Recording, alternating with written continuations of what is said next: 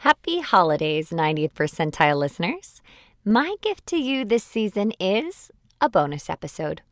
This episode features one of my favorite interviews that leadership experts Jack Zenger and Joe Folkman did on their podcast a little while ago with the one and only Josh Bersin. I edited it down a little and chose my favorite parts, so I hope you enjoy.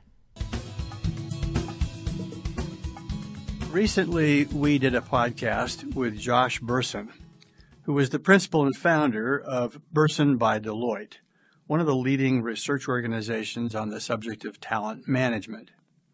We had a great response to that conversation and people who downloaded that podcast. And so today we are having a, a continuation of that on the subject of bold leadership. Josh, what prompted your interest in this topic? Well, for me personally uh, and professionally, um, having, as you guys know, I'm sort of a little bit like you guys, having been in this market for so long um, and seen book after book, and it's occurred to me for many years that the companies that succeed over a long period of time have this unique ability to challenge themselves continuously, but in a positive way. And so this, the idea of being bold and innovative but sustainable at the same time is, you know, to me a huge topic that um, needs to be continuously discussed. You know, young leaders who are highly successful for a variety of reasons, maybe they were lucky, maybe they just, you know, picked up on a market shift before everybody else, maybe they were particularly savvy about an industry or a technology.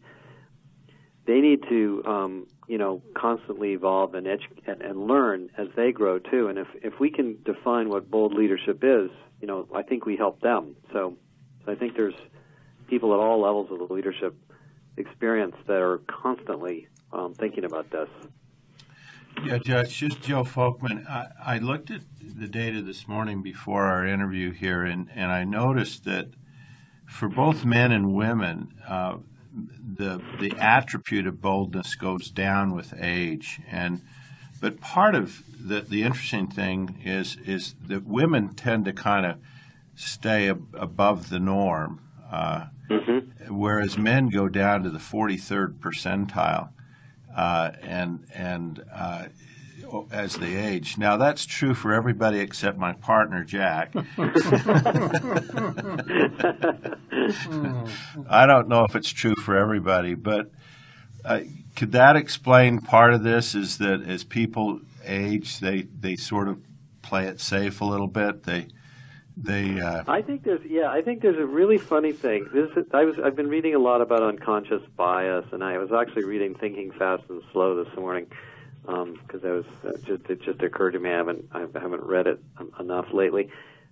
The the the, the risk or the danger of being a senior leader, which I think has you know been proven many many times in the business press, is that you think you've figured it out, and so you repeat what you've done in the past or what you've experienced in the past, when the world around you actually doesn't respond that way anymore. And so that may be, I think, the reason that the data seems to show a little less boldness as people get older because they tend to you know use their established patterns. And and they and you know when you're I'm I'm older and I think you consider it to be judgment as you get older. But I think you have to challenge yourself even at all ages. And that's that's why that's why um, one of the things we've seen in the leadership development research from the human capital trends which is a different study is that le- emerging leaders in their 30s are very frustrated right now about their ability to progress more rapidly within big companies. Yet at the same time, if you look at some of the fastest growing disruptive companies, they're run by people in their 30s. So we have a um, demographic situation in big companies where older people are a little bit in the way of younger people moving more rapidly into leadership and so I think part of being bold, and it's one of the practices that comes out of the Deloitte leadership research, is to have the um, people potential, the savvy to take younger leaders who may be bolder thinking than you are and develop them and give them authority and opportunities faster. And in fact, they may end up being your boss um, one of the one of the heads of um, leadership I met with a couple of months ago told me one of the biggest challenges she has is very senior leaders holding on to their positions as long as they possibly can, and not feeling um, emotionally comfortable letting somebody younger, uh, you know, move into a senior level position. Whereas actually, one of the maybe one of the best things they should do is to step out, step aside, and coach somebody else Mm-hmm. take on the role. The other thing we found is that eventually, and, and to start off with, at a young age, men are bolder. They, I think they're insane, but but they sort of. I have a, I, I, I, I could speak about my own family, and I think there's some truth to that. But then what you find is is the women age, they become bolder, and we found in our data overall, women are bolder than men, and that's that's sort of an antithetical of what we think. I mean, any comment around that? I think you know I don't have the. You guys probably have more data on that than I do, but my gut on that, working with many women leaders, is that um, the women that succeed in business. I mean, it's tougher to become a leader in business as a woman than a man. I mean, you have to be, you know, very, very business savvy. You have to be very um, execution oriented. You have to learn how to behave uh, in a way that fits into your company, um, and you have to be great with people. Um, and I think women that succeed in, into executive ranks um, probably have a more balanced set of capabilities. And so, as they get older, they can turn on the boldness in, a, in a more significant way. Um, so that's my gut, although I don't have the data to support that. But I would agree with you. I, I think that's that's a pretty significant finding, you know, on the on the uh, gender differences. Now, the other thing that was interesting to me is, is as, as I looked at the functions, and you wrote an article about bold HR, and hmm and that's that's a topic that, that rings clear. But uh, HR is one of the lowest functions on our boldness meter, um, Right. I And- saw that. and and I, I think that's probably the reason why you wrote the article around that. What what's your sense of uh, you know as people react to that? Well, when I looked at that data, I actually, the, yeah, I, I obviously looked at the you and you guys. We talked about it using your data. I found a um, a researcher who actually did a lot of meta research on um, innovation, and he looked at uh, innovative practices in different parts of business. And while he was he and I were talking, I said, "By the way, can you do a slice on HR versus other disciplines?" And he had a lot of data, and so he went back and came back to me and he said, you know, I looked at the HR function versus IT versus sales versus marketing versus operations versus manufacturing. He said it was like the least innovative, not bold, but the least innovative of all. And to me, that's a historic problem of you know why you know what HR does and where HR came from. HR did come from a compliance history uh, and a compliance function. Josh, if some we should have done this maybe at the very beginning of our of our discussion here, but if someone were to ask you for your definition of bold leadership, what would you say? I think it's a combination of. I I think a bold leader is someone who is willing to um, do something new, think of something new, is open to ideas and and creative solutions that may not be established, commonplace in their company today. Um, they are willing to listen to and promote people who are perhaps out of the norm, out of the average. They are willing to think of business models and the use of technologies in new ways. One of the biggest things that's disruptive in tech, everybody's worried about digital disruption, and digital disruption is not the adoption of digital technology. It's thinking, it's rethinking business models around digital. That takes bold thinking. Um, and challenging yourself. I think I think bold leaders are willing to challenge themselves and challenge their own thinking patterns. I read a really funny. I was actually listening to a podcast with the CEO of of uh, Lego, and he's a very interesting guy. He's an ex-management consultant. He's on a video podcast, and he said he said most companies don't die by um, starvation; they die by indigestion. is that most companies try to do too many things, and that's usually what kills them. And so being bold doesn't mean trying a hundred things and going crazy. It means respecting what the company is good at and respecting what the company's value proposition is and where, where it fits in the market and still pushing to be innovative. And that's that's really hard to do. But I, so that's why I think it's a kind of a good word. It's it's a it's a complete word in four letters. In your in your research and from your own experience, do you think bold can be developed in people? Um, to a degree, to a degree, yes, I think so. I think over time in people's careers, they become more bold based on their experience in a particular location or a particular company. It's very environmental. You may be the bold leader, the right bold leader in one company and the wrong bold leader in another company, and you're the same person. And one of the um, executives that I, leadership development executives, I remember had a long conversation with this on. She said to me, "We've learned that our senior executives tend to fall into four categories. We have executives that can innovate and build new things. We have executives that can grow businesses, scale. We have executives that can um, wring the profit out of a business and cut the costs and make it more and more profitable." And we have executives that can turn businesses around and fix them, shut them down, and or turn them around.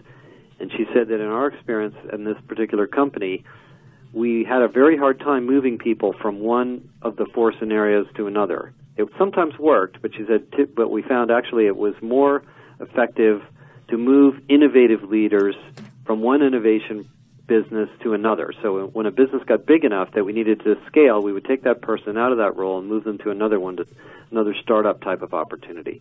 So, and that's been my experience, and certainly in the, my experience meeting people, is that a few people can move from, you know, a few leaders, senior executives seem to be able to move from cycle to cycle, but it's more likely that you're going to be good and bold in in certain environments. Hmm. That's uh, that's an interesting. You guys may disagree with that based on your research. well, no, and I think we certainly have seen some wonderful examples of people who were very successful in one environment. I hadn't thought about it in terms of those different stages of, of organizations, but you, you, we've all seen people who really were roaringly successful in one company, move to another, and completely fall on their face. And uh, yeah it's uh, you know did they change or was it that they were put in the wrong environment? I, I worked with a fellow and he was really clear. I'm a turnaround guy. yeah. And he he said, uh, and and I've got about a year left here before people like go nuts on me because turnaround guys don't last that long. And he was really clear. It's like I'm looking for my next opportunity to to turn around. So, Josh, we, we, we're, we're gathering this self assessment data, which is kind of interesting. It, it's giving us directionally uh, some similar things. We don't have a huge database yet, you have about 1,200 people. But one of the things we're finding is this negative correlation. It's not huge, but it's significant between person's boldness and their judgment, their, their, that problem solving, mm-hmm. you know, taking time to kind of figure stuff out and, and sort of you know look before you leap kinds of characteristics. Does that surprise you? No, it doesn't surprise me, and it probably gets back to what, how you define what the word bold means. You know, I, I've I've tried to define it, you know, in our conversation as a common as a somebody who's who's got judgment also, but just as you said, there are times to be bold and there are times to not be bold. The other thing we found was a positive correlation with st- strategy. That uh, people that tended to be bolder tended to kind of be forward thinking and what's my next right. move and two moves ahead, that kind of thing, which was uh, an interesting thing. Uh, so often, good judgment is is a function of being cautious and careful. But that's the opposite of bold, right? That that's that's that's not risk taking. That's sort of like, well, you know, let's wait to see. And and uh, so I can see how it, it tends to be a bit opposite. Josh, in the big picture, uh, as you think over a little bit over time, uh, has has leadership in organizations that, that you've been looking at become more bold, or do you think in general they've become uh, less or more timid? I think successful companies have become more bold, no question about it. You know, I, I mean, I when I entered the workforce in the 1970, late 1970s, you know, I mean, there have been business cycles like this that have been disruptive, but I think right now we're in a huge amount of disruption just about every industry I talk to. Josh, what else do you see happening in, in the world of leadership and leadership development uh, that that relates to this broader topic of bold that we've been talking about? Um, I mean, I think the thing that's the I think the most interesting thing for me as somebody who's a little bit older is the uh, the need to push younger leaders into leadership faster, to give them development in place you know, when I started studying HR, as you guys know, you know, I read the leadership pipeline and learned about, you know, nine box grids and potential and, uh, you know, capabilities, you know, and oh, it'll take this person 15 years to reach that job. Um, I don't think companies can wait like that anymore. Even though there's a fair amount of that going on, I think there has to be a much more proactive push to put young people into leadership roles faster and give them the coaching and scaffolding and support to learn and succeed in the in in the job. And the traditional 15 20 or 25 year leadership path doesn't seem to be working in big com- in big companies. Yeah our, our data was interesting in that it showed that on average the typical supervisor was in his or her job for about nine years before the organization gave anything in the way of wow. formal formal development to them. And you know they, they develop some really bad habits, which you then try to have have them unlearn as they kind of move forward in their career. And you know, our conclusion was just it's really clear that organizations are waiting way too long to get started on any kind of development process. Josh, is there anything else that you've been observing and, and that your research would point you to that we should uh, pass on to I our listeners? I think one of the big things that I am interested in, I think, is starting to take off, is bet more use of data for this. Even though leadership is such a hard thing to measure, I, I think that all of the new, um, a lot of the um, conferences I'm going through are just filled with people trying to figure out how to do more. You know, putting a lot of money into analytics and and uh, I think we're going to reach a point over the next couple of years. We're going to have a lot more data coming out of big companies, not just people like you guys, on what it took and who are the people and where did they come from and what were their backgrounds and what do we know about them mm-hmm. to uncode this a little bit more. Well, and, and one of those things about data that I think is important, um, I mean, if you help people understand that they're not bold, that's the first step in them becoming more bold. mm. People aren't going right. to develop a trait when they when it's sort of invisible to them when they or when their self assumption is very different than the reality. And you mm-hmm. know, we found that people are pretty bad at predicting their own uh, level of effectiveness on these dimensions. So, you know, again, that back to that whole developmental experience, helping people understand where they're at guiding them around sort of what they can do and how they can change these things is a critical issue. Mm-hmm.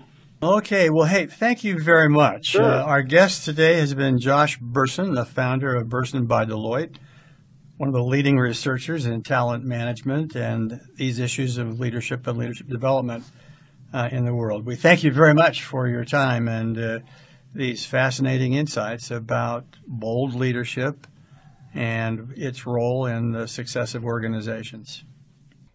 What fantastic research and pointers on how to be a bolder leader. If you would like to read the full interview and refer back to some of this wisdom, you can download the full ebook we have of this interview with Josh at the link in our episode notes or on our podcast page on zengerfolkman.com. I hope you enjoyed this episode and be sure to keep tuning in each week to the 90th percentile. Happy holidays!